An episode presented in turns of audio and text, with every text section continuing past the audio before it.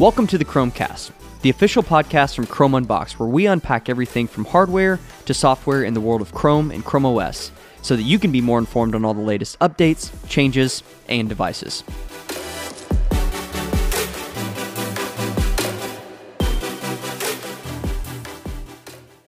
This episode is brought to you by Shopify.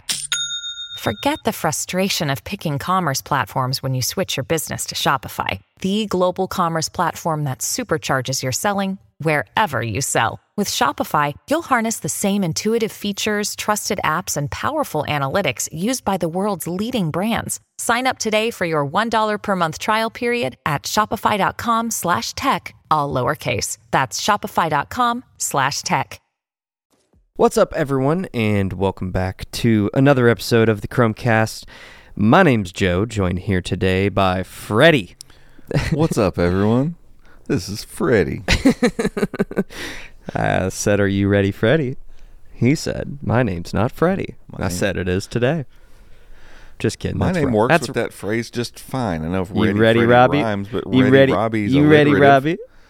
You get some Robbie, you ready? You ready, Robbie? so it Flows this is the third podcast we've done in seven Within a days. week, yeah. We're podcast guys now. We're, this is what we do. This is what we do, and we talked we about could it. monetize this better, hundred percent, we'd do this way more. Yeah, and if you're, I- if you're listening right now and you don't share this or tell other people about it, do so. Mhm. 'Cause Yeah. the more the more the audience grows here, the more we can validate spending more time doing this because Yeah. we like it. We do, and we talked about it. So we did a special episode yesterday that will come out before this one. So go back a previous episode and listen to our our roundup from the Pixel 8 made by Google event.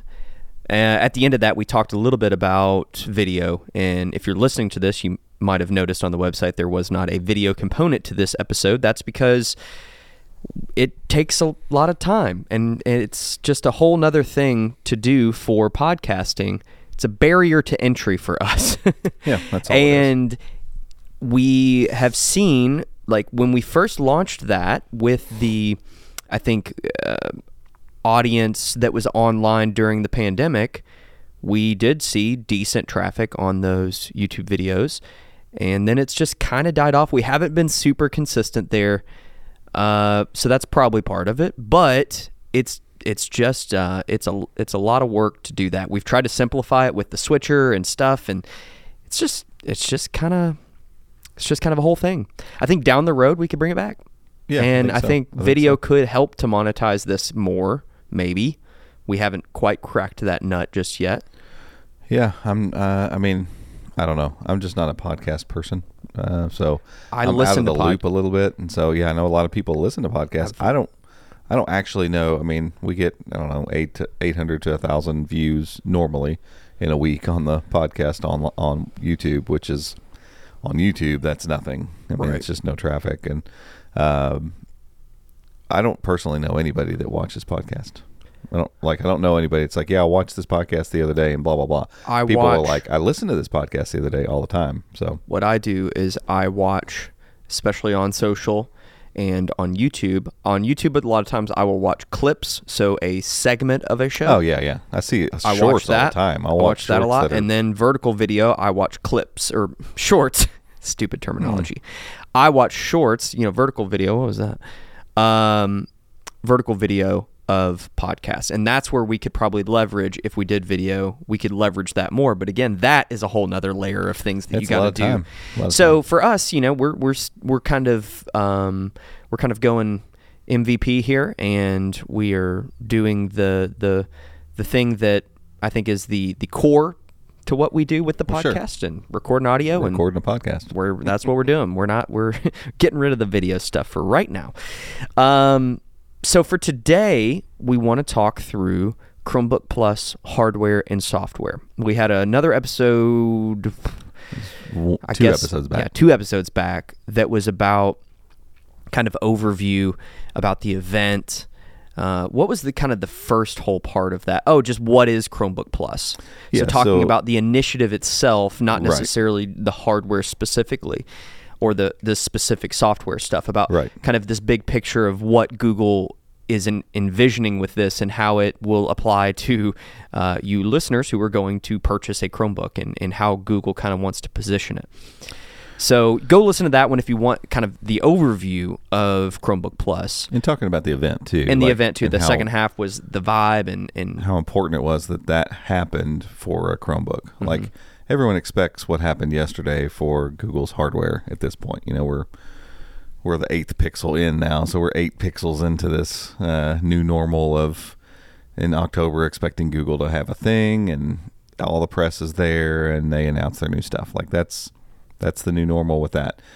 It's not shocking to see that happen for a Pixel phone or Pixel Buds and Pixel Watch and all that Exactly. stuff. But this was it was shocking to see the level of coordination and, and all the effort that went into you know the the Chromebook Plus event, and it was cool. It was it was a thing that it was exciting for us as as Chromebook fans, obviously, to see. You know, to to be a part of. We've been a part of a lot of events events like that.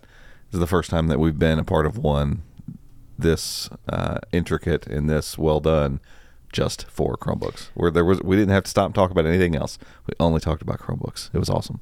I think the next closest would be the reviewers workshop for the Dragonfly Pro that we went to.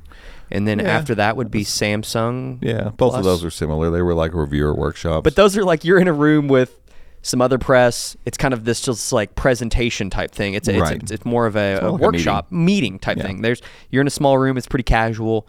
Uh, there's no lights, you know, on a stage. right. There's- yeah, none of that stuff's happening. There's no like microphones. Yeah, it's it's Just- just, a it's just a like a boardroom meeting Yeah. kind of thing. So this Uh, was- this, this was, was this really was a presentation. This is a keynote.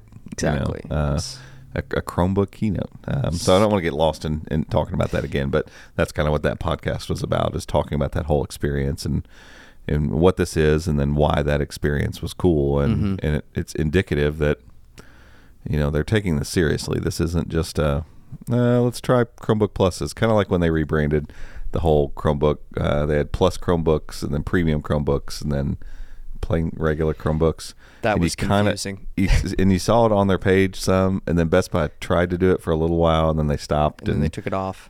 Yeah, it was just it. That was that was kind of what we get a lot of times with Chromebook stuff. Like, uh, sure, I don't know if we're going to take this seriously or not.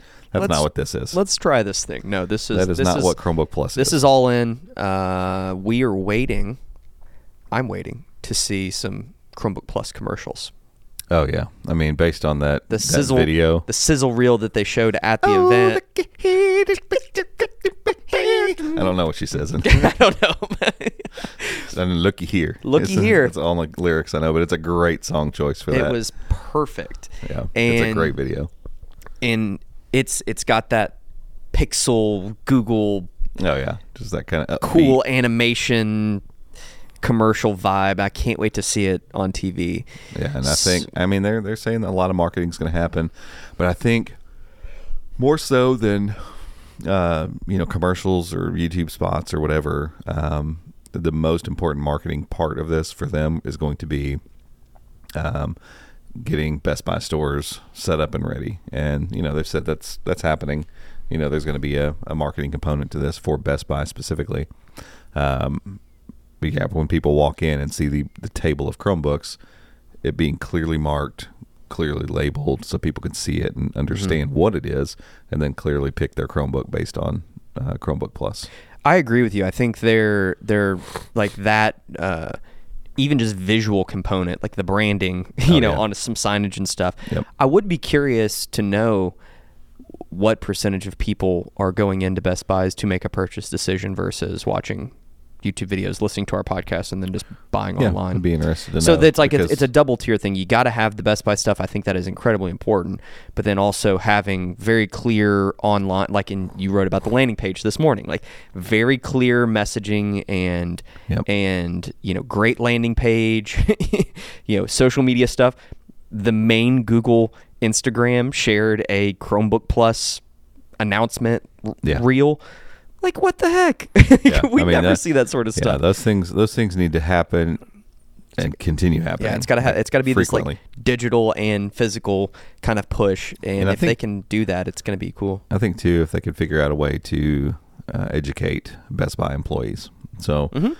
if if you have an employee that's making a purchase uh, assist for a customer coming in and they don't know anything about the product, then you can't really blame them for not recommending it. They Someone- don't know anything about it. Someone walks in, they're like, "Well, I do some basic Photoshop stuff." Oh, well, you, you need this, need this Windows. Windows, You need to get this Windows or this Mac here. Well, because no. that employee's not educated, Mm-hmm. you know, not not been told, um, and you know that's that's the type of ignorance, and not I'm not saying ignorance as someone stupid, like ignorance. I just don't know.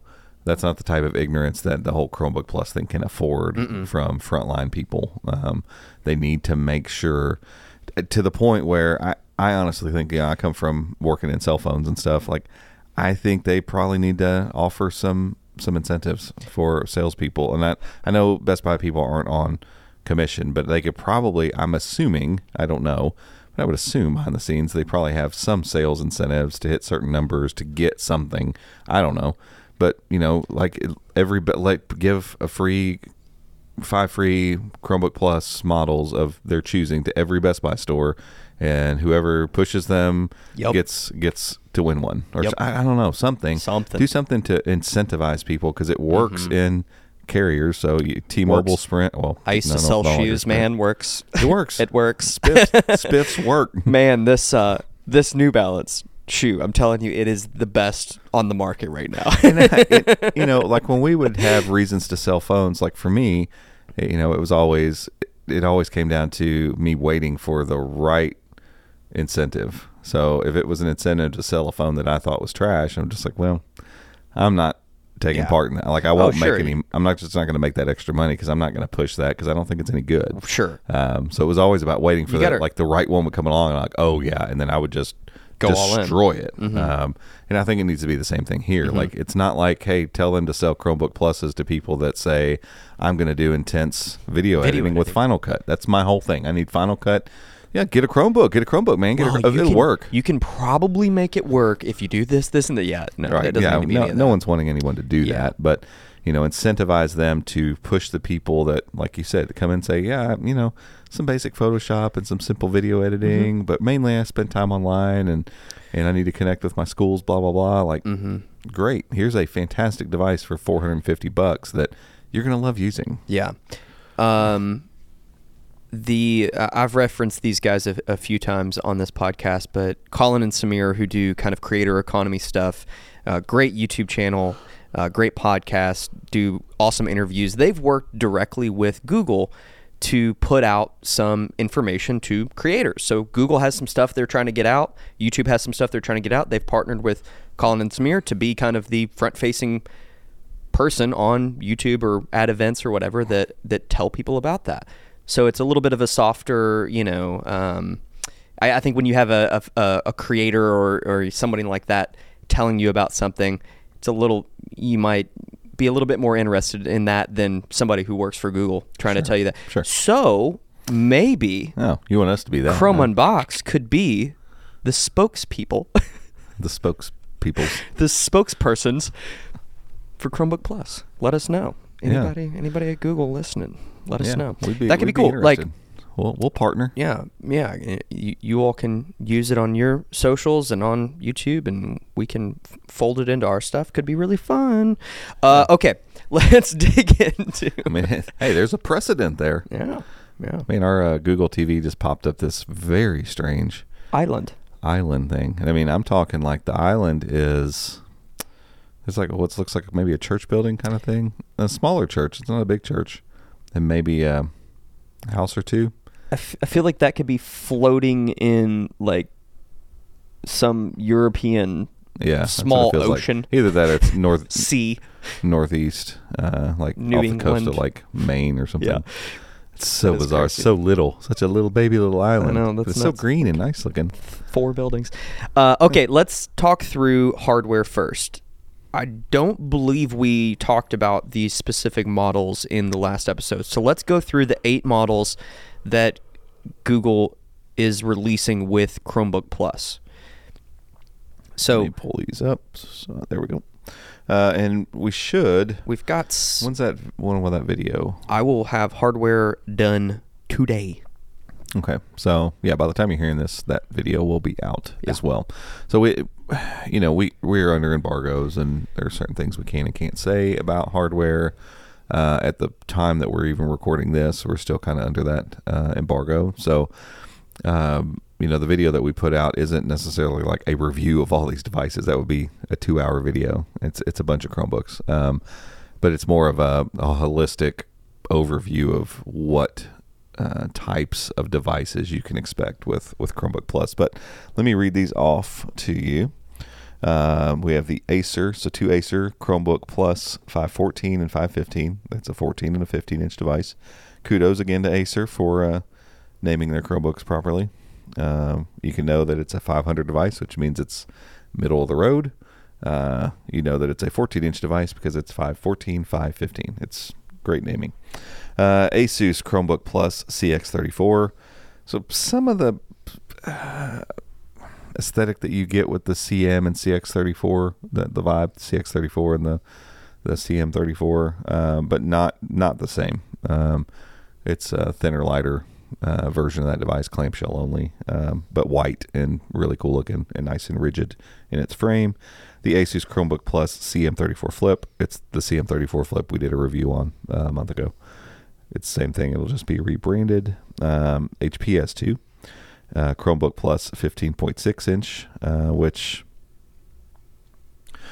we did just posting about that. Um, I had found this 15.6 inch HP Chromebook that met all the the Chromebook Plus specs, and it's like Different screen and some yeah, better and like specs. better screen, better webcam, eight, 128, you know, the whole thing. Uh, but it'll be rebranded, obviously. Too. Is it still on sale? Was it that the one that was on the crazy sale there for a little bit? Uh, it was marked down a little bit. They they've got a cheaper model of that that has been around since like May. Hmm. Um, that goes on sale a lot, but I've never handled it, and it looks it just looks cheap. Um, and then the uh, X360 14C that we have uh, done an unboxing but not a review on yet. So um, we have that one in the office. We don't have the the Chromebook Plus labeled one. It's the same thing.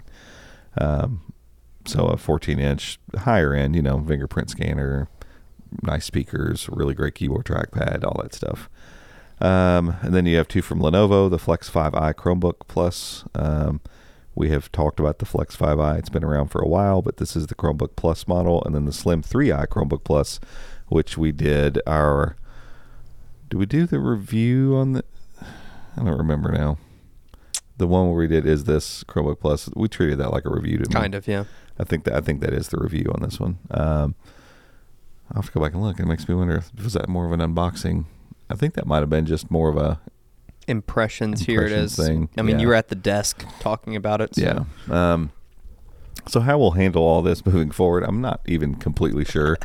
I mean, if if we do full reviews of each, that's fine. It's just going to take time. You know, I don't want to be. Anybody, let me let me tell you this: if you listen to this and you start seeing uh, all the Chromebook Plus reviews roll out uh, when this embargo lifts, um, I don't know if I can say when that is, but Probably uh, soon.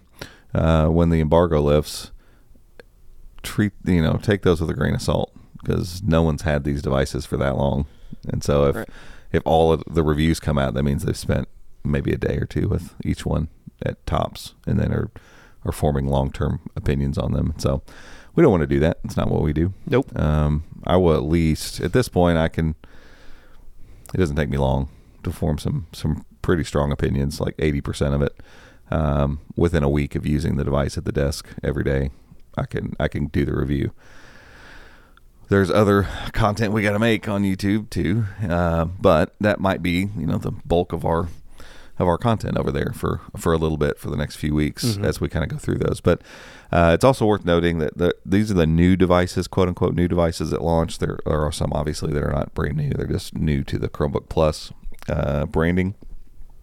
But there is uh, somewhere between 25 and 30 existing devices also that will get the Chrome uh, Chromebook Plus update uh, October 17th is when that will globally start rolling out. And, and this is another thing that I'm so excited that Google's doing. Like, th- there's none of these vague, like, uh, in the coming weeks, in the future, you Yeah. know, that like, here's Chromebook Plus, October 8th. You're going to be, so Sunday, you're going to start seeing these at Best Buy. And they said all of them will be there. Mhm. Um, so these all appear at Best Buy on October 8th. Um, and then October 17th, all the, the devices, we've got a, a post about this. Uh, we'll link in the description on this. Um, you care to make a note about that? Um, No, want to make sure we. I'm we busy. link it. Just posted up with his his chrome his chrome should pillow. Get, we should get a picture of this. This I'm great. comfy. No, I don't want to. Um, yeah. So there's uh th- those 25 or so models that'll all get that all the Chromebook Plus goodies. Uh, come come October 17th, so we'll kind of be on the same page with those. And you know, we talked about this before. It's basically going to create a two tier system for now. One that I think eventually should become a three tier. I think if they're going to do Plus, I think they do Pro or Yeah, I they'll don't- I have don't- Chromebook, Chromebook Plus, Chromebook Pro. yeah. And so for those people looking for the absolute top notch, uh, hopefully by then the this whole process will also include some um, abilities for Google to I don't know how you do this objectively, but to be able to say, hey, look, there's some quality assurance standards that you have to meet in order to be in this program. Period. Plus or pro, like you have to have it. Um, you know, we, Down the road, they could. Yeah, I think down the road they that. figure out what those are, um, and, and maybe maybe don't make those even public. You know, I don't think that no like reviewers don't need to know. Uh, we we passed this spec for you know 0.05 degrees of deflection, and you know like whatever. There's all kinds of of industrial terminology that gets used for for building these products. We don't need to know about. I just need to know when I get the thing out of the box, it's not going to feel flimsy. The trackpad's not going to be flopping around. The keyframe's going to feel good. You know, it's going to be nice to use. The hinge works the way it's supposed to. The the top's not flopping all over the place. Like Right. these basic things that we want to see in in good Chromebooks that, that deliver good experiences that shouldn't be held for you know like premium, like ultra premium devices. If I pay five hundred bucks for a Chromebook, it doesn't mean oh well uh, it was only five hundred bucks. That means the the screen hinge you know doesn't always stay standing up. Like come on, like we're we're past that. Y'all been making laptops for long enough to be able to take care of those simple things. Um, and so if Google can figure out a way to kind of put checks and balances on that stuff, like moving forward, that would that would be a welcome thing I think for the hardware and something I think we'll have to do for if they do create another tier above this. Like you'll have to be able to to do that. Like we we just Sorry if you hear these motorcycles. motorcycles or cars. It's apparently a drag strip out there. They're we- are we are in a Let's see if you can hear it. historic little downtown. that's, a, that's a car. I think. Yeah, you can hear it for sure. Um, yeah, people They they people get between the buildings, but they love the rumble between the buildings. It really gets gets that particular type of human going. I really like it. Whatever it is that made you want to get that car or that motorcycle in the first place, then the rumble in Oh, between yeah. the buildings is out of- like the 10 10. icing. It's the icing on the cake, man. It's the whole point. it's, it's what they live for. This is what I, this is what I bought. This this is what I did all this work for. is this moment. Sorry, Um, that's ridiculous. Yeah. Um. So Another day is here, and you're ready for it. What to wear? Check. Breakfast, lunch, and dinner? Check. Planning for what's next and how to save for it?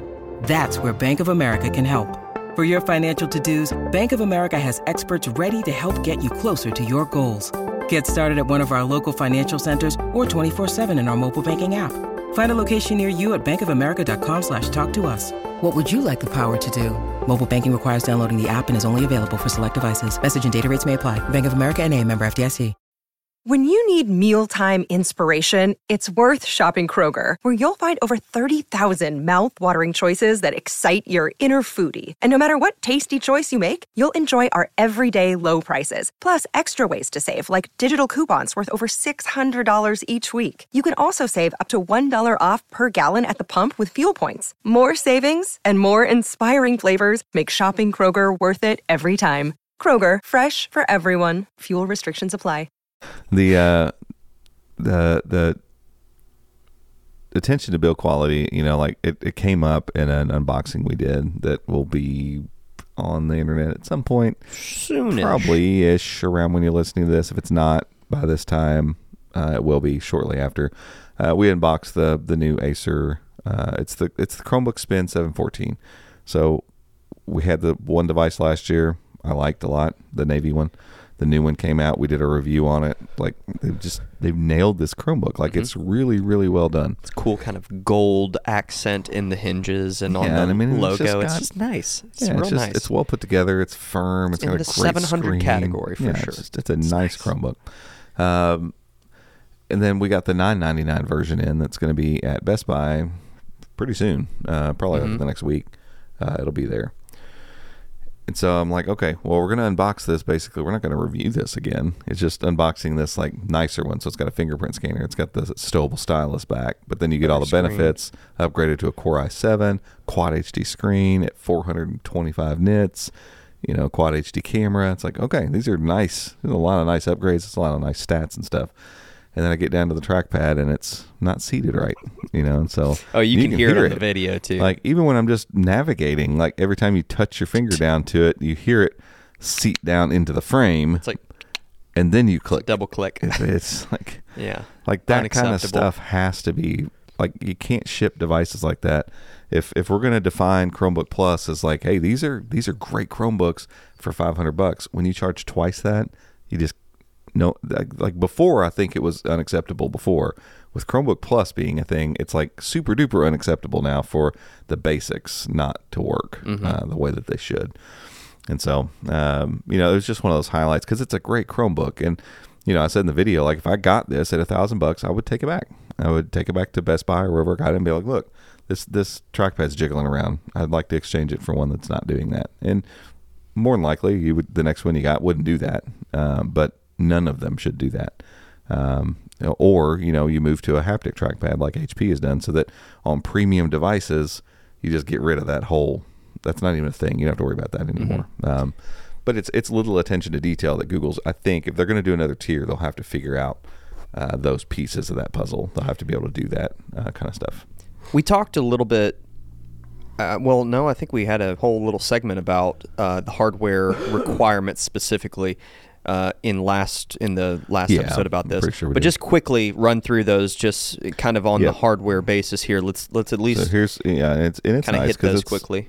a nice line in the sand because it's you got to remember with with this there's there's no guarantee that just because you put specs together in a package it's going to make for a nice device so that's not what google's after but in order for those nice experiences to happen certain requirements need to be made you can't have a, a terrible turd screen uh, on a 15.6 inch laptop like you can't have a 1366 by 768 screen and expect a good experience. You need at least 1080p there. So there are some guidelines that they've put in place, um, and most of them are very very specific, and there's there's no questions about them. So eight gigs of RAM or more, 128 gigs of storage or more, 1080p or higher webcam has to support temporal noise reduction, 1080p uh, IPS screen or better.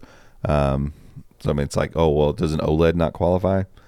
I think we can all objectively say OLED's better than IPS. Yes, an OLED screen wins, uh, but you can't put a TN panel in. So those things, obviously, those just need to go away. Period. But uh, so it needs to be full HD or better. So you can go up to Quad HD if it's 4K. All those, it just it's that or better. Um, the one spec that's not quite as clear is the the CPU. So they said Core i3 12th gen or above, uh, Ryzen 3 7000 series or above, or they use the words I put that in my post or better is what they said. Uh, you know, if they're saying 12th gen Intel and and or, or newer, then I mean that's pretty clear. You can't really get around that. Um, but if you're saying better, an 11th gen Core i5 is better than the 12th gen Core i3. It is better. It's faster. It's like more efficient. Like it's a better processor. It's still more expensive. It's going to beat you on every uh, uh, test that you run. So, you know, if, if every benchmark's better, if, if, if it's a more expensive chip, it, you feel like you would say that's better. But if they're saying it's 12th gen only, I don't. They, they never really specify that. Maybe that's exactly what it is. It has to be 12th gen. Um, but And- then and- th- does that cut out? You know, are they going to add more processors down the road? Like, does a MediaTek, you know, um, the Kompanio uh, 1380? I, I feel like that should be in the mix. Beast, beast. Uh, it's a strong processor, and so like, I don't think- know. It's not quite as clear, and I don't know that they can make it that specific. But you see what they've done with the existing, you know, the the new Chromebooks they've put in, and the ones that are on the list are all 12th gen Alder Lake or something in that realm, and that's just what it is. And obviously, there's going to be devices come out um, that won't include 12th gen. Like, you know, they can they can Right. always put in older chips. It, it so there's that, but then I think this is more of like you know the retrofitting here, like of these ones that are out there. Like, where are we drawing the line in the sand? And they they, they, just decide at some point. Yeah. they just had to pull the trigger. I mean, moving forward, I think it probably you're right. It probably will be just hey, it's got to be 12th gen, you know. and- yeah, and and I think eventually they'll they'll introduce a new. Uh, they'll have to introduce some ARM stuff if MediaTek comes maybe some out. more specifics on the Yeah. on the CPUs. But once they come out, they could say, you know, hey, today we're adding this processor family to the Chromebook Plus family. You know, So a few other things that you talked about in the video, and, and we'll obviously link that uh, in the description. But the kind of first th- thing that you talked about, and we already kind of hit on it a little bit, is it's just like the aesthetic. And so these ones, at least these eight, you know, there's just kind of a uh, an attention to detail. Some of the seams lining up r- nicely and things like that. Do Yeah. you think that? Do you think that that was like obviously there might be some things down the road where they do include some of those industrial things. I, I- would think with these eight they had all of these in. They were testing feeling them they were like do these seams line up? Does this is there Yeah. it, do you think that that the there is a certain aesthetic with these eight devices? Um, I think so. I mean, I, I don't know that they're really hardcore with it, and you know, from from what we can gather, eventually they want to be more. Um, specific on that stuff. Like they want to be able to say, hey, your screen has to be lived up to this XYZ, you know, thing, and not just 1080p, but it's got to be 300 nits. But you know, that doesn't always mean 300 nits doesn't always mean better. Um, you know, there are screens that are 250 nits, and we bemoan those sometimes, but you get them out and you start using them. It's like somehow that 250 nits seems brighter. It looks better than the 300 nit on this display over here because there's just a lot that goes into the way that light rolls off and actually goes from screen to eyes. And and in that process, you know, it's not again, it's not easy to define. You can't just go, "Hey, this is better than that." Um, and so they have to kind of make those judgment calls and figure that stuff out. I think in general, 300 nits would just be a good underlying thing. Like it, it's going to save you probably 90% of the the screens that you're like they shouldn't have put that screen on there, you know, but um and I think the same goes for the other parts of the aesthetics of the hardware like you know, can you put a oh this one feels nicer than this one? It seems really subjective, but there are some particular guidelines I think that they can that they can go by, and I, I feel like for these specifically, Google probably weighed in a little more than normal uh, for a four or five hundred dollar Chromebook than they normally would, um, and then I think you know hopefully that means that going forward that'll continue to be the case like just like no Chromebook can get the Chromebook logo on it without Google's approval, these are going to have to meet the approval. The thing is, Google has to be careful of just not going, "Well, I don't like the way it feels." Like you're going to have to give manufacturers some guidelines to go by, and so you know when we say that Google has hands on every Chromebook, they do, but it's just making sure some basics are there. You know, it's like, hey, is uh, you know, does it have a screen that works? Does it have a trackpad that registered figures? You know, does it have a keyboard that can be inputted on? That's it. Um, it's very basic, and I think Chromebook Plus will step that up. Uh, it's just a matter of how how specific they can be on it. But you know, to answer your question uh, in the most long-winded way possible, yes, I, I think there's there's there is an aesthetic, and I don't want to misguide anyone. I don't want anyone to think like, oh, every one of these feels amazing. these are all pixelbook go One hundred percent. I think.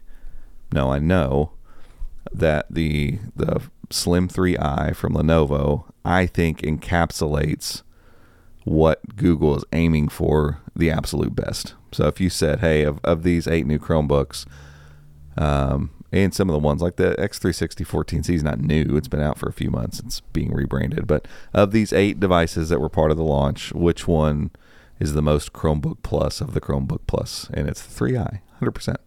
Um, the the Slim 3i just nails it. Like, know, I, I feel like I'm beating a dead horse with it, but it just like even picking it up to sit over here on the couch to do this podcast. When I picked it up, I'm like, man, it's just just feels right. Like it, it there's something about you know they they spent the time to make sure that when you pick it up, like you know that it's firm and it's uh, like the keyboard is great to type on. Like it's not a lazy person's keyboard. I can tell you that. It's not one of those like super low travel.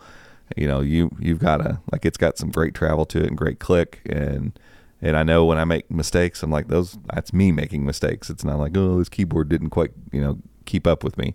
Uh, but the screen looks great. You know the trackpad feels great and clicky. The only the only downside I think to this Chromebook is the speakers are very okay. They're, they're downward firing laptop speakers. but there's almost all the rest of the Chromebook Pluses have really good, Good. speaker, like better than normal speakers. And I'm like, man, if they could have figured that out on this one, that would have been a.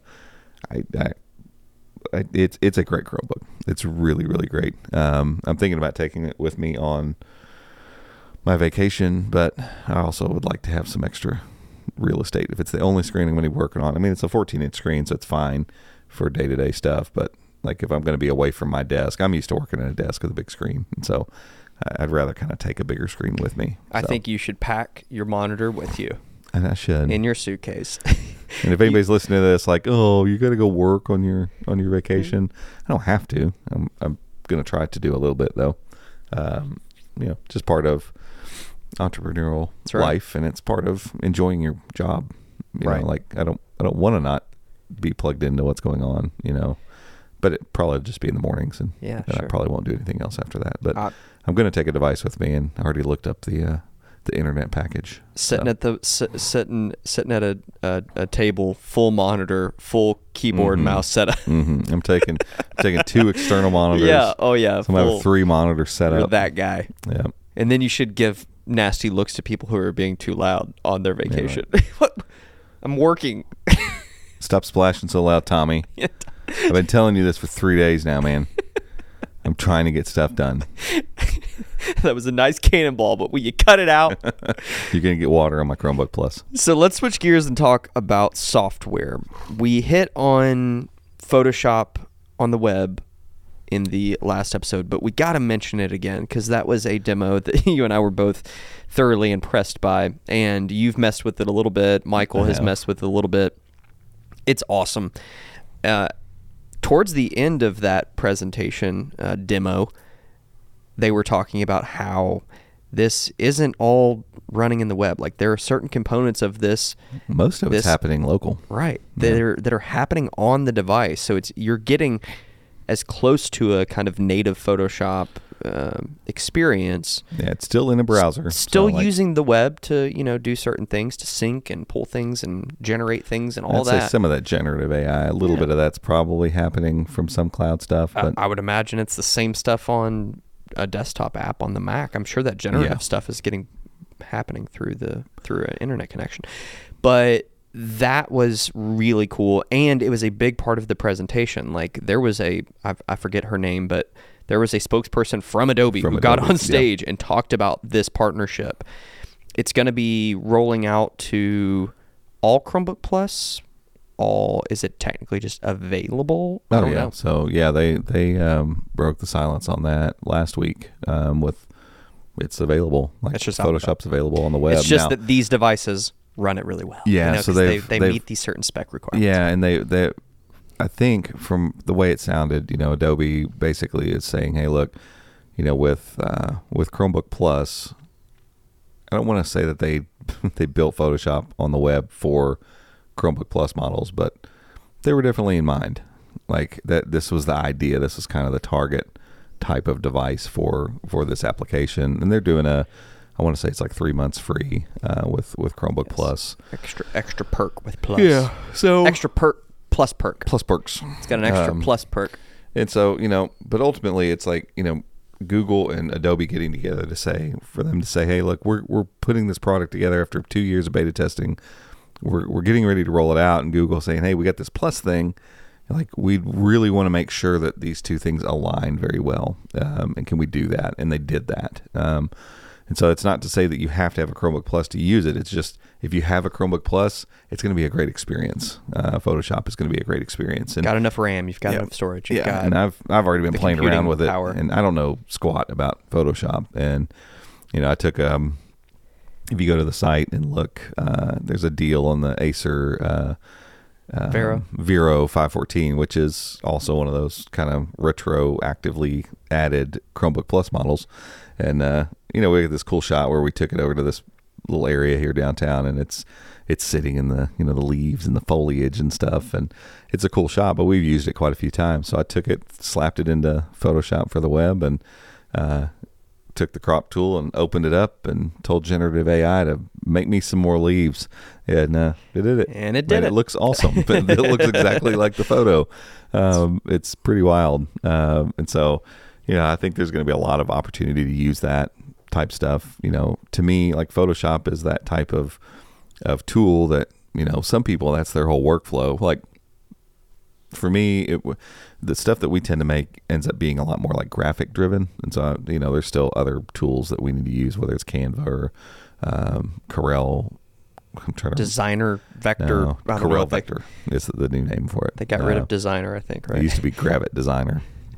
Used to be Gravit and then Gravit Designer, uh, and that's that's just kind of what I use. I, I love that, and it's it's just a different way to manipulate objects. There's not a whole lot of photo editing options. There's almost nothing in there to fix photos.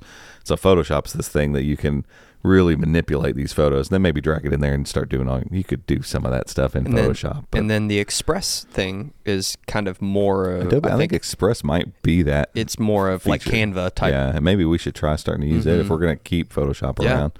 Um, you know, so anywho, it, it good tools um, that are going to be awesome on Chromebook Plus. You know, and it's cool to see them as part of this whole thing. Bring Adobe in and say, let's talk about this. And you know, there's obviously stuff like GeForce Now that's going to work on these just fine, and you know, because it's all cloud-based stuff. But you know, seeing Adobe drop in and finally deliver this, like it would have been really awesome.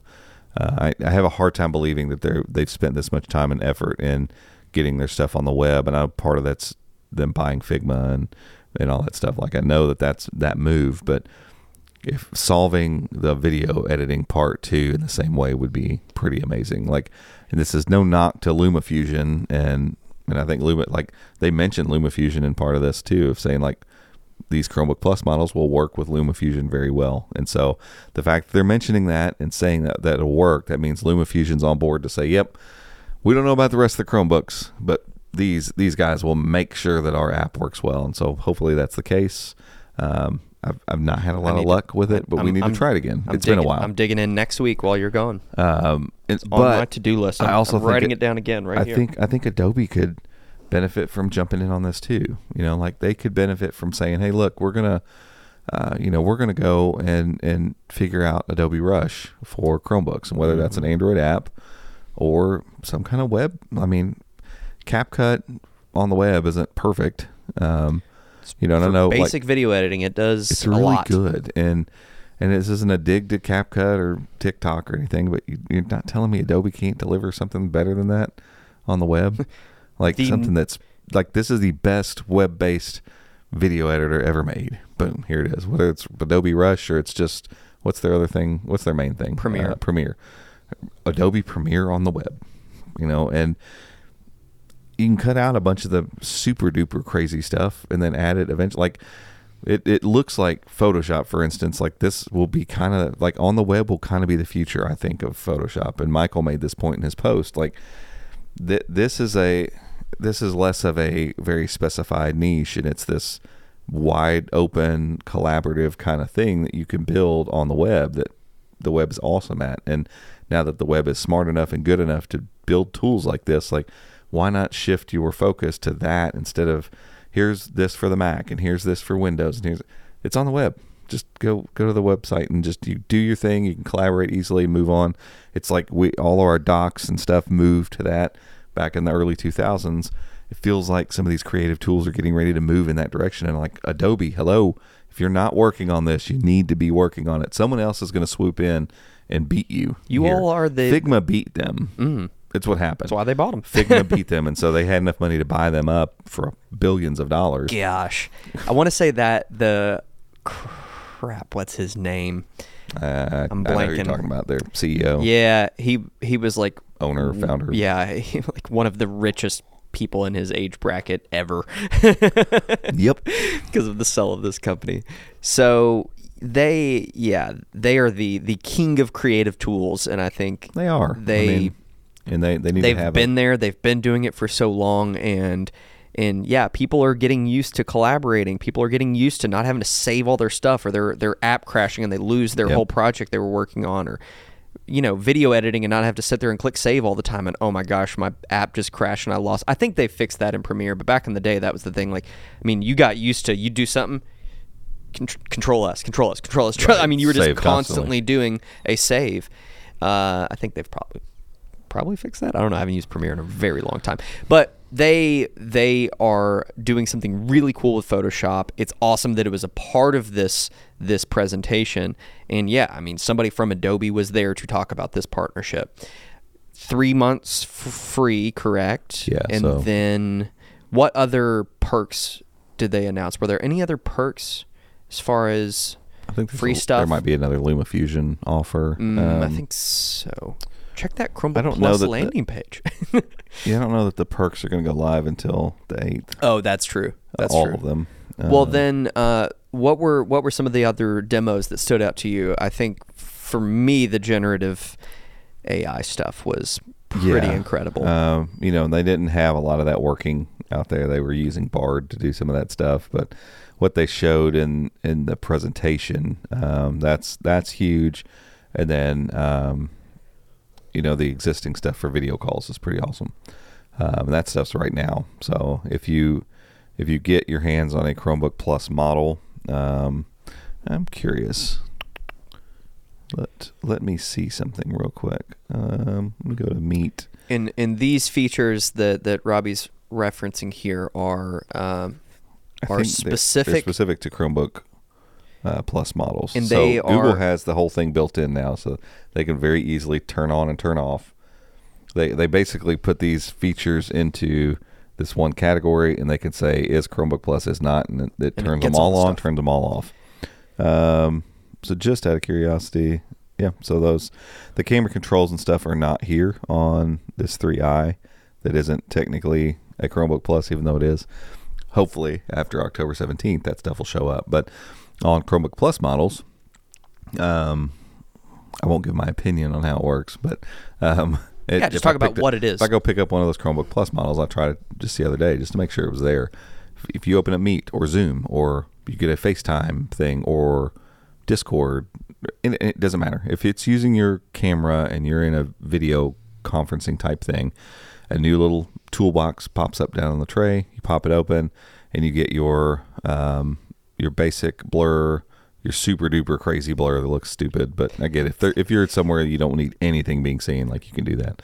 Uh, but the the basic blur looks great. It, it, I and always it cuts it. you out a little bit better, I think, than the the Super. the one that's on Meet. Uh, Oh, yeah. Meet misses my head a lot. Like it'll it'll grab a lot of artifacts around my head. This is this feels very much uh, like it's clearly part of the OS. Like you can tell it's it's utilizing the camera in the right way to to really cut a, a really tight silhouette um, to create the blur. Um, but then there's uh, mic mute, uh, camera on off switch built into this little area, um, and I think like your input stuff is all in there as well, right? Isn't you can change your yeah, I think you can change your input your things, video um, source and audio source. But this is all happening, you know, on the device. So this is gonna, like Robbie said, this is gonna work on any any platform, whether you're on Zoom, Meet. Yeah, and that's that's the benefit is it's all it's all uh, uh, based on the OS, and it's not it's not just a. Um, oh, here we go. Gonna say, I know I got B-roll of it. Yeah, I figure that'd be the easiest way to find this here. So let me open that. You go away. Oh yeah, you, you can trigger your noise cancellation and improve your Oh. lighting. That's what it is. Oh yeah, the improved lighting is Yeah, so the, it's like it's like the Pixels uh, uh, portrait lighting. Like I, I was messing with it the other day. Um, I would say probably by the time this goes out. Like when when do you think this this podcast? Let's not out? risk it. Okay. Um, you're you're you're on the edge but here, it brother. works. Yeah. it does what they say it does. Right. Uh, they show it in the in the ads and stuff, uh, and it does that. You know, it just lights your face up uh, on on a spot where there's no light on it, and and again, it's OS level, Yeah. uh, which is really awesome. And you know the noise canceling stuff. If your ear earbuds or your earphones don't have that, it's going to smartly get rid of background noise for you. Which again, Google Meet has done all these things. Like they've done all of it through Meet, but this is OS level. This is changing the recording that is being piped to whatever thing you're going to send. So they don't care. They're like eliminating the middleman. It's, yeah, know? it's app agnostic. They don't care. Like if you're like, oh well, you know, Zoom does better on the blur, but this, you know, Meet does better on the noise cancellation. You get all of it. You get all the benefits of all the stuff they've been doing with Google Meet on Chromebooks for any service you want, which is I, I love that so much. I Mm-hmm. love OS level stuff that's not like, well, if you use our product, you yeah, screw that. And it's the same with this generative AI stuff that's coming. Like the the stuff that they showed isn't generative AI for Google services because they, they already do that. Like Write for Me is already in Gmail and Write for Me is already in Docs and all this stuff. Like those features are going to be in those services, and that's great. But the Chrome OS team is and, and Google specifically with Chromebooks is looking. They want to be this platform agnostic thing. So it's like we don't care. Like you're using a Chromebook, it's good for everything. Like everything you want to do. So if you want it to help you compose a tweet, cool. If you're in Twitter and you're typing and you right click and say, you know, help me make this, like they show this, uh, because this isn't working. I, I can't tell you anything more than you know what what they showed us on screen. But, you know, this new little box pops up and it's like, you know, make this funny or write this blah blah blah or whatever. You know, it's it's generative AI. It's the thing you go ask, you know, like Bard or uh, ChatGPT to do, and so it's available anywhere. There's a little text blinking text field that you could write in. You can start using these features once they roll out. Um, hopefully hopefully some point before the end of the year uh, so i think the goal uh, with those features. And so that's that's going to be pretty awesome too. And and they we were we clarified like are, is this stuff happening on the device? Is it is is all of this stuff happening you know when you're when you're on twitter and you do that or x. Yeah when you're on when you're on x and right click how is this working exactly? Um, and it's it's happening on the device. Yeah it's local. Um, so yeah i mean the And way what- that that's going to play out, I mean, especially after yesterday's thing, I mean, clearly they're leaning all the way into AI, heading, yeah, generative AI, and the pixel 8 built on generative ai Yeah, and the assistant's going to have you know Bard's capabilities, and eventually that'll roll to Chromebooks too. And so it won't just be like in text fields and that kind of stuff. Like Google is leaning into generative AI. They're not. They're no longer just like, oh well, the assistant. Like the assistant will get generative AI and it'll be part of that, but you're not going to have to ask the assistant to do everything. It's like, eh, the, the assistant's good for when you need an assistant. Like schedule a meeting, turn the music off. You know, do like I feel like that's what's going to happen. It's action yeah, items. The, the the assistant will be the action item thing. It's going to go do something. It's going to go schedule a meeting. It's going to go send Put this. this on my gonna- calendar. Right. It's going to do those things.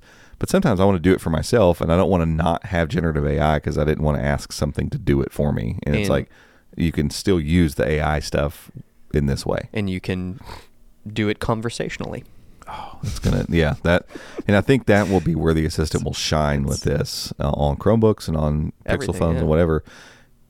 Once you can start talking back and forth, and you know, Bard, I know uh, Michael said something about you know using Bard in that way the other night. He was like writing a short story or something, and he did it. He wanted to do it all with voice, and was just having a conversation back and forth with Bard. And and I'm like, I, I imagine that being more the future that kind of that we all wanted uh, Right. when the assistants started rolling out. Like, oh, we're gonna get better conversations. that thing was not ready for No. any of this stuff, and and you know, generative AI is changing that pretty quickly. and it's it's i'm sitting here thinking through this difference in like action items versus conversational stuff like the action items are like do this thing the generative ai stuff is more of like i i kind of want to do this thing help me uh, I'm going to this party. There's going to be a lot of people there. I need some snacks. Um, you know, and it's almost kind of helping you work through your problem solving and like, So pu- like putting it all back and forth. Then at the end, there's action that needs to be done. Yeah. The assistant can. Oh, here's your- Well, here's send your- that send out that RSVP. You know, uh, and that's one of the the things they did show. Now again, they were using Bard to do it. I think. Because remember he he created uh, a packing list for a, a trip he was taking with friends, basically, and and once he got it all done, it was like, all right, send this, you know, to these people, and because generative AI is hooked into Gmail and all that stuff, it was able to just step through that process basically for him ish. Uh, I think those pieces will all continue to connect more and more and more. And and I think if Google's smart about this, the way that they'll they'll do it is hey, this stuff will work across. You know, if you're wanting to use Outlook, you know, for your email, then you can still use generative AI in this way because it's at an OS level. So it's still it's still fine to use it. But there's a couple little perks, you know, for if you're using Gmail. Uh, you can use Microsoft Office to do that thing and create that document, you know, that you did just for by talking to the AI. But if you use if you use Google Docs, there's a It's couple gonna also it's gonna also create this other little piece to it. It's gonna Yeah. create the calendar event for you. Right. gonna do this other thing for yeah. you. And so you you don't want to you want to be platform agnostic, but also I think it's something that Apple sometimes like when Apple's being their best version of themselves, they do this well. Like you can you can use this on other stuff, it's fine, but it's better when you use it with our stuff. Um, versus the worst version of Apple is this new feature is awesome and only works for our stuff and it won't work for anything else. That's the worst version. Uh, and I think Google's usually good about being pretty horizontally aligned. Um, and so I think with this, like they could stay that way and only give like these small little perks to you know using Google services uh, with this AI, just because it's just more aligned. Like they it, they know that they can pass that command or that thing that the AI created to the same basic AI engine in another application and let it complete the the task versus passing it on to something else and be like, well, we don't know what it's going to do with that. Um, but I think generally speaking, especially with Chromebooks, um, it's going to be pretty agnostic. It, yeah, and if if you are a Google fan, if you have a Pixel phone and a Pixel Watch and and a Chromebook, like you're gonna get the best version of all of this. You know, Sure, It- sure. it- uh, you can use Chat GPT and you can do this other stuff with other apps, but um, but yeah, it's it's it's gonna be interesting to see what the next year of the Google Assistant and generative AI are going to look like with these pushes into Chromebook Plus and generative AI and the Pixel 8. We got to think like AI. We're when we talk generative AI, we're as far as the public goes, we're year one. Yeah. we just finished year one. We're moving now into because ChatGPT was it was just a little over a year ago. I think it was late September that it they were like, okay, here you go, here you go, Yeah. and people were like, what is this? And everyone lost their and we were like and we were like our website's going to be a thing anymore? yeah. It's just like, what is no. this? What's going to happen here? Web publishers might just go away. Yeah, um, and obviously Doesn't that appear to be the case yet. No, they they have to keep treading lightly with that stuff, because without people like us, we've said, we've said this before. Like generative AI, as far as content goes, gets pretty dicey without uh, content creators, because then all of a sudden you've got What are you a chicken egg, from? yeah, chicken egg problem there. Um, and so yeah, I mean, I, I think as we move into year two of all this, it becomes less about um, you know, what jobs is AI going to steal and all this kind of stuff. And it's like, how does it become more of a tool that augments the things that we do? And they clearly that's where Google's moving with this stuff. Like all their generative generative AI stuff is moving towards like, how do we just do? How do we be a better version of what we're doing with this tool? Um, and I I love all the stuff they're doing right now. I I think all of it's great because it's not focused on like we're gonna have this you know write everything for you and do everything for you. It's like what are the things that you can create or imagine in your mind? And then how can we use ai to just get you to the end point faster instead of all the process? So you stay in that mode of creating and building and thinking versus going okay cool i can do that. And i know i can. It's going to take me a long time. And so I'll, I'll come back to the idea later after i get that first step done if ai could just do that for you what it, what would it look like to move to that next step without having to to to trudge through all of it all the time you know what stuff can we create then it's Uh, an exciting new world. yeah so year two Year 2, what's it going to be? It's gonna be a we're lot getting of it we're stuff. getting it built into the things that at least you and I use Yeah. every day. So how are we going to leverage it for Chrome Unboxed and for things we're doing? It's going to be fun. It's going and to be and I don't, you know, I'm I'm not great at future casting, but you know, Google has long looked for something uh, in the Android ecosystem, specifically for Pixel, that might push the bar a little bit to really put pressure on Apple. Um, you know, to to start selling more phones, and the while photography, or the killer feature yeah, or the- photography was a thing for a little bit for Pixel. I think it got them on the map. You know, people were like, "Oh yeah, I've heard of that. They take really good pictures." You know, that's nice. And they're still they're going to be using AI obviously to enhance that whole thing from video to photos. I think just the general, especially if they get this assistant with Bard thing out soon, and it's good, and it, I, I just don't, I don't think Apple's in any way, shape, or form ready to compete with this. Siri. Siri with AI is around the corner, man. It's going to be great. And I've heard Apple is investing in some AI stuff, but there's no no realm of reality where they're even close to doing what Google has been doing because it's not like Google decided to do this last year and this is where they are. Like the AI, generative AI, did not take them by storm. No. The, the, They- the unveiling of ChatGPT to the public probably caught them with their pants down. They were just Force like, them to. We didn't realize you guys were going to do this already because we weren't ready to tell everyone that what we're doing, like behind the scenes, like we weren't ready to unleash this stuff on the world. And I still think what they are showing us is probably a small fraction of what they actually can do behind the scenes. Yep. And there's part of me that wonders if if they were to share all the things that the AI models that they have in oh. possession, People would be like, people would probably freak out.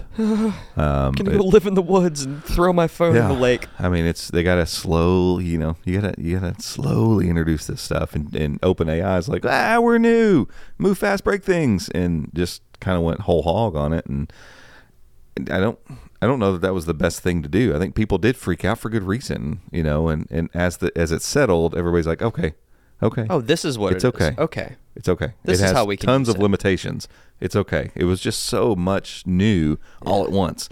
And I think Google was probably like, "Uh, we were trying to do this slowly but surely. Now they were moving maybe a little bit too slowly, but regardless, here's where We're we are. We're here. and I could see a situation come about where they open the spigot a little bit, and all of a sudden, AI and the assistant on Google's products is so good and so conversational and so lifelike and so helpful, like actually helpful. Not turn the lights on and off helpful, but like it's doing all this. It's helping me be a better creator. It's actually being the assistant that we've always hoped that it would be.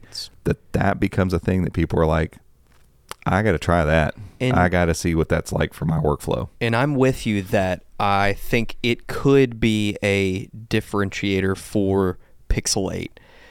But as you're sitting here talking, I'm I'm thinking it could be even better on Chromebooks because with Chromebook Plus because your Chromebook is where you sit down to get things done. It's where you're actually getting Yep. work done. Yep. So how can this generative AI take that to the next level? And and you know, we we talked about on the podcast uh, well yesterday, but for us yesterday, but for the Pixel 8 roundup, we were talking about you know, we the internet and all of these tools that we have just have added more work to uh, you know Sure. what we do. There might be some of that. We might adapt, and it's like, oh well, with generative AI, I can instead of sending ten a- emails, I'll send hundred Right. emails. I you did a week's worth of, of work in one day. But I think it, from a, a more esoteric kind of level, like it could it could help us get things done better. You Yeah. know, and, and on a Chromebook, you're sitting down to get work done. So Right. it could be really cool to see how how that evolves. It's Yeah. gonna be it's gonna be cool to see it on the Pixel 8 for sure, but on Chromebook Plus, it's gonna be uh, for us, you know, even more interesting. Well, so and I think they're laying the foundation with Chromebook Plus and the generative AI pieces that they're going to put into Chrome OS so that as time goes by and this assistant with Bard shows up, assistant's already on the Chromebook. So once it gets these new features, it's just going to be part of it. Like it, it, it's all going to work together. Like it's starting, like the clarity of what they're trying to do is starting to come together. And again, I, I think all these pieces were probably being worked on behind the scenes anyway. Like I think they were thinking of all this stuff. They just didn't feel pressed to, to put it out all now. And it's like, well, this is this is priority one now. Stop thinking about adding that one new feature to Google Docs that you were doing. Figure out how we can use generative AI to make Docs better. Okay, and and all the Office people team work on that stuff. Chromebook guys, make sure you're generative AI. Put it front front and center. Uh, Pixel team, make sure that it's front and center. Like we're all going to focus on this, and then start creating some cohesion between all this stuff. And now we put the assistant on top with with Bard and give everybody a, a clear access point to most of it. Um, and it's it's coming together. Like you can just see it. Like oh, mm-hmm. okay, okay, I kind of see where this is going. And if they play the cards right, I mean it's Google, so who knows? They you know, big company with a bunch of engineers and some wild ideas sometimes, and maybe more horsepower than they can handle sometimes. You know, like if they play it right, I really think all of this could come together and and create some features between Android and Chrome OS and Google services in general, and Pixel phones for sure. But you know, I I think this could just be the larger Android phone community too. Like if they're really wanting to go in on this, just make it an Android thing. Don't make it a Pixel only thing.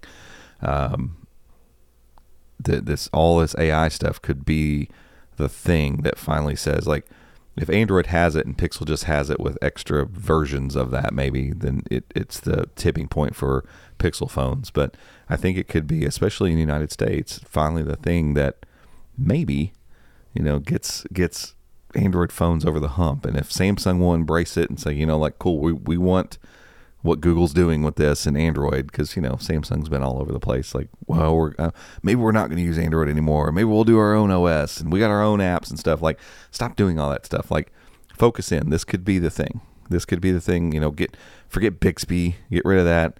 Like, this could be the thing that puts Bixby in, in the ground finally. And, like, AI, like generative AI with Google Assistant on this phone means I get all the stuff that I've loved about Samsung, but now I also get this thing that can can I can talk to and have it do stuff conversationally. And then as soon as I move to my Chromebook, it's the same thing that's here that to do that thing here and I can use it across all these products and can I use that on the iPhone? No. You can't. Well, you can, but you can kind of bolt it on the side, or you can switch phones and have this experience with this whole thing that's And mind-blowingly good. and use a Chromebook instead of your Mac Yeah, because For a you lot of use your. Mac for mainly web web, web browsing anyway. Yeah. so but you need like these products yeah. need that killer feature. They need something that's not not just like oh that's nice, but that's fine. I'll just keep Yeah. my iPhone. Like holy moly, that that would change the way that I do this. That would change the way that I do that. You need that in order for people to start going. You know what? I'm gonna go try that. Like, and it's got to be more than it takes good pictures. Like that's not enough. You know, it's got to be more than oh it is secure and it's never had a virus. You know. Like what's it going to take to get you off Windows or Mac OS and come over and start trying out and it may not be the thing that you use the most, but it's the thing that's like It's there. God, that could change a lot of things but when with the way that I work. it, yeah, when you do use it, it's incredibly helpful. In, And and imagine imagine too, like last thing on this because I'm this is all like forming as we're sitting Oh, here yeah, talking. but- Like um, imagine you know I'm on on a Mac and I'm using Google Docs, you know, because that's my company uses that or I like it or whatever, and I'm using it and I'm seeing all these little generative AI pieces, and then Google starts making it pretty clear, like you know if you had a an Android phone, you could do this. You could carry this workload over onto that, or you could do this one thing if if you were working on a Chromebook instead of just on this. And it becomes very clear, like all these generative AI things are awesome. I would love to fully embrace all this stuff. Well, guess what? You need to probably go buy an Android phone or a Chromebook. and if it's built into the OS, I can just use it on all of my stuff Right. on that device. So Right. And so they could start almost start using these little things as little marketing ploys almost of like, you know, you like this? You like this in this one thing? Well, there's a lot more of it to be had if you come over to the Google side of things. do more with Bard. Barf. Go beyond with Bard. If Bard goes, the name Bard goes away, it wouldn't hurt That- my feelings at all. I yeah, it is- love that. But I, I, I do. You know what It's I just think? AI. But do you know what I think it is? I think it's them trying to almost make it sound goofy, because it is Yeah. like it's a bit scary to people. Like yeah, Chat GPT, and it sounds it sounds technical. technical and scary, and Right. even just some of the branding that uh, you know OpenAI has is very, you know, scientific and sci-fi, and people are like, oh, that's that's a little scary." Bard. this is just Bard over here. What's a Bard. What's up, Bard? You know, it's just some little I've never even thing. heard that name before. This I don't even know what Bard. Bard, is. No, Bart. So I think Bard. I think that's part of it is Could that they wanted it, especially early on. Now when they're testing and experimenting, they want it to be a little bit playful, maybe. And Bard is is kind of silly. So maybe that's So now the the call, Maybe that's what call phrase you had, "Hey G." that's hey Bard. Hey, uh, no, no, it shouldn't be hey. It should be um, yo, Yo Bard. yo Bard. That's it. I love that. Yo Bard. Yo Bard. I like that. It rolls off. You heard it. You heard it here Yo, Bard. first. Chrome Unboxed. Exclusively reports. Hey yo New- Bard. new new act new uh what do they? Call what do you that? call that? Activation phrase? New new. New uh, fr- action phrase? Ac- I don't know. Hmm, weird. Doesn't matter. You heard it here first, though, folks. That's that's what we're doing. Yep. Uh, the speaker's Yo not, Bard. not waking up yet. Oh, Yo Bard. Yo so Bard. So I know No. we went off on generative AI, but it is important because generative AI was a part of is a part of Chromebook Plus. It was a part of the. It's it was, gonna be. It's gonna be. It was a wow thing that happened at the Mm-hmm. Chromebook Plus event. It was a wow thing that happened yesterday with Pixel 8. It's something that we're going to be kind of talking about. It's going to be integrated into Chromebooks. Well, with Chromebook Plus for now, maybe with Chromebooks, at all Chromebooks down the road. We'll see. I don't know. I don't know. It, it, it does take some It's- it's computational some- there's stuff. Some, there's so. some horsepower Yeah. required there. So we'll uh, we'll we'll kind of yeah be testing this out obviously uh, more and more as as things roll out uh, more more publicly. But Chromebook Plus is here. It's awesome. Hardware, so- software, launch, everything A plus. Yep. I love it. I think uh, the branding is cool. You know, I think the little plus sign would have been neat, but just writing it out is simple and clean, Yep. and I'm all for it. So we'll be reporting on all of this more and more and more. Yeah, we've said it be before. We're, this is this is not a oh cool. Here's this thing that Google announced. We're gonna get back to regularly scheduled programming. The Chromebook Plus is is, Is part of scheduled programming. is now the the thing we will be talking about. So stay tuned. Stay tuned over on the website chromeunboxed.com. Follow us along everywhere at Chrome Unboxed. And if you're listening to this and this is your first time listening, welcome. follow Hello. follow along. Yeah. Uh, follow along on whatever uh, podcast platform you prefer. But that's it for this one. We appreciate you all tuning in and listening, and we'll catch you in the next episode. Bye bye.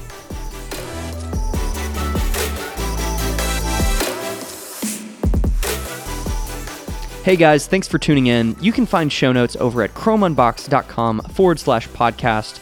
And if you want to stay up to date with everything that's happening in the world of Chrome and Chrome OS, make sure to check out our website, chromeunboxed.com, and follow us on social media by searching for at Chrome Unboxed. Thanks again for listening, and we'll see you next time.